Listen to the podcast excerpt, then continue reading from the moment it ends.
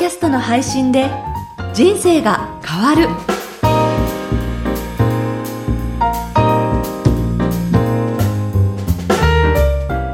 小林まどかです。ポッドキャストの配信で人生が変わる。この番組では自分のポッドキャスト番組を持って配信する人のためにポッドキャストの魅力や具体的な配信方法など毎回一つのテーマに絞ってご紹介しています。株式会社コエラボ代表取締役岡田正宏さんです。岡田さんよろしくお願いいたします。よろしくお願いします。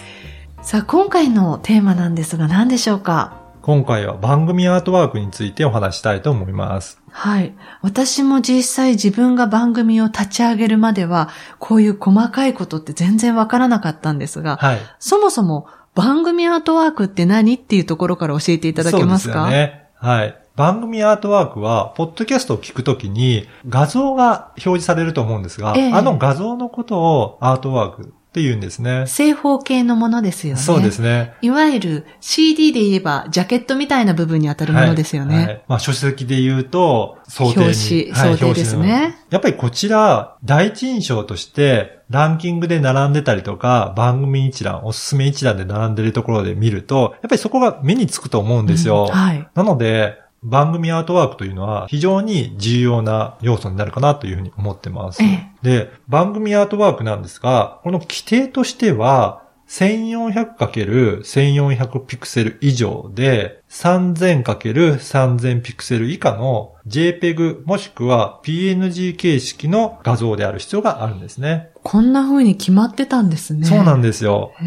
アップルの、その、ポッドキャストの規定の中には、きっちり書かれているので、やっぱりここの規定を守っておかないと、うん。正しく表示されないということがありますので、ええぜひこのサイズは参考にして作っていただければなというふうに思います。あの、1エピソード聞くときっていうのは、このアートワークというものが大きく表示されますけれども、はい。例えば一覧で各エピソードが並んでいたり、あるいはランキングのところに行ったときっていうのは、このアートワークというのは小さく表示されますよね。そうですね。で、そう考えると、あまり細かく手の込んだ表紙にするよりは、小さくなってもパッと目につく方がいいんじゃないかなっていう印象なんですが、岡田さんどうですいやかまさに、まどかさんがおっしゃるように、その通りで、ランキングの一覧のところだと、左端の方にアートワークがあって、はい。それで番組タイトルというような並びになるので、えかなりちっちゃくなるんですね。え。ね。それでも、そのランキングの中から選んでいただくためには、あまりごちゃごちゃして読めないよりは、イメージでパッと目についてはい選んでいただきやすい、そんなデザインにされる方がいいかなというふうに思います。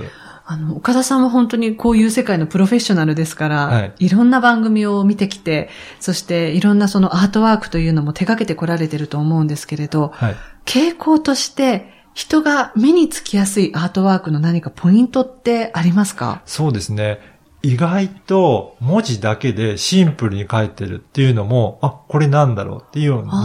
逆に皆さん派手な感じで色使いもカラフルにされてるので、シンプルなものが目立ったりとかもしたりするんですよね。あ、そうですか。はで、使う色とかっていうのはどうですか、いろいろ時代時代によっても傾向あるんですけど、最近はオレンジとか使われる方が増えてきたなと思いますね。そうですか。今まではビジネス系だとブルー系とかが多かったんですが、その中に一個オレンジとか入ってくるとかなり目立ってくるので、ですね。多分そういったことも考慮されて、オレンジ系のアートワークをされてる方もいらっしゃったんじゃないかなと思いますね。そうするとそういう流れでオレンジが多くなると、じゃあ今度は例えば真っ白がとか、とかね。そういうふうに周りとちょっと兼ね合いを考えて作るっていうのも一つですよね。やはり自分の出したいカテゴリーってあると思うんですね。ええそこをざっと見ていただいて、まあ、この中に入っていった時に、はい自分の番組はどういうふうに見られるかなっていうのは、ちょっと意識されるのもいいかなと思いますね。そうですね。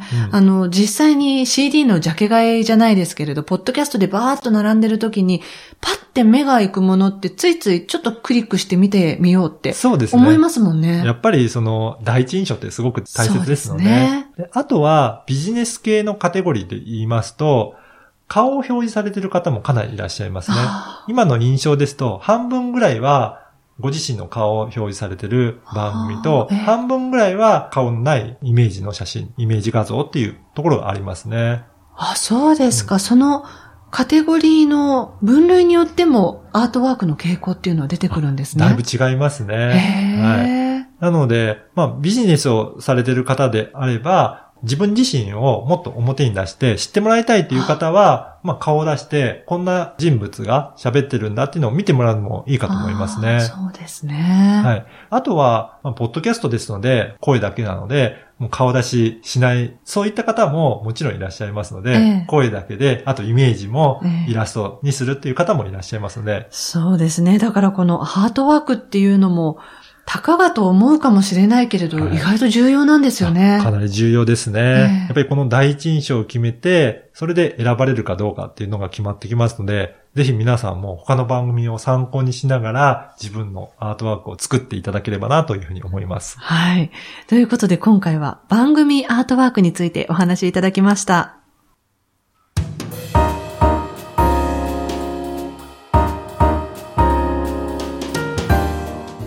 続いてはおすすめのポッドキャストのコーナーです。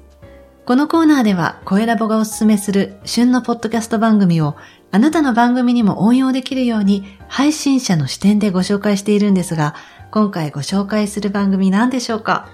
茂木健一郎のドリームハードです。茂木さんの番組も割と常に、まあ、やはりその茂木さんご自身が有名な方っていうのもありますけれども、常にランキングが上位ですね。そうなんですね。この番組は東京 FM で毎週土曜日に22時から22時30分に放送している番組を、ポッドキャストでも放送してるんですね。はい。で、茂木健一郎さんが挑戦をテーマにチャレンジしている人々、そういった方々にインタビューをして配信している番組です。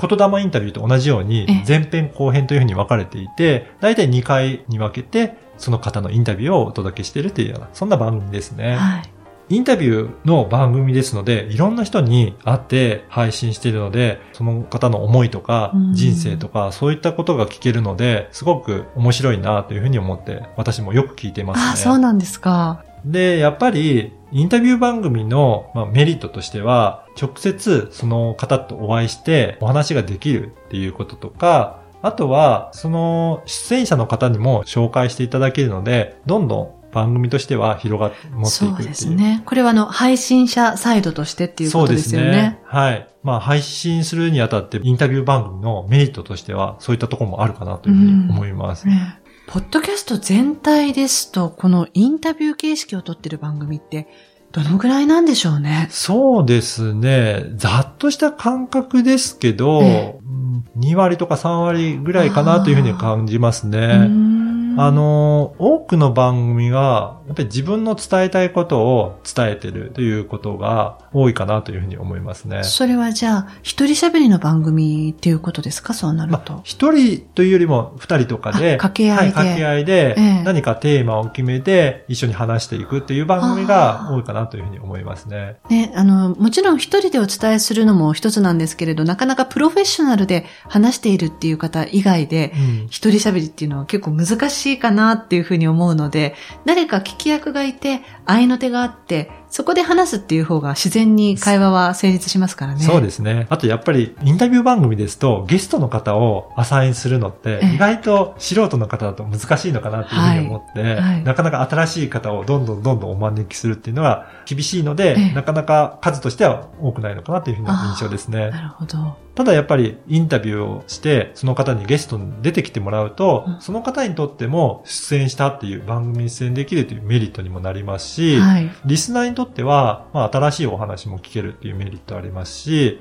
で、配信する方にとっては、そういった方にお会いできる、さらにはそういった方にお勧めして紹介してもらえるという、うん、そういったメリットもあるので、すごく番組としては多く聞いていただける番組になるかなというふうに思います。はい。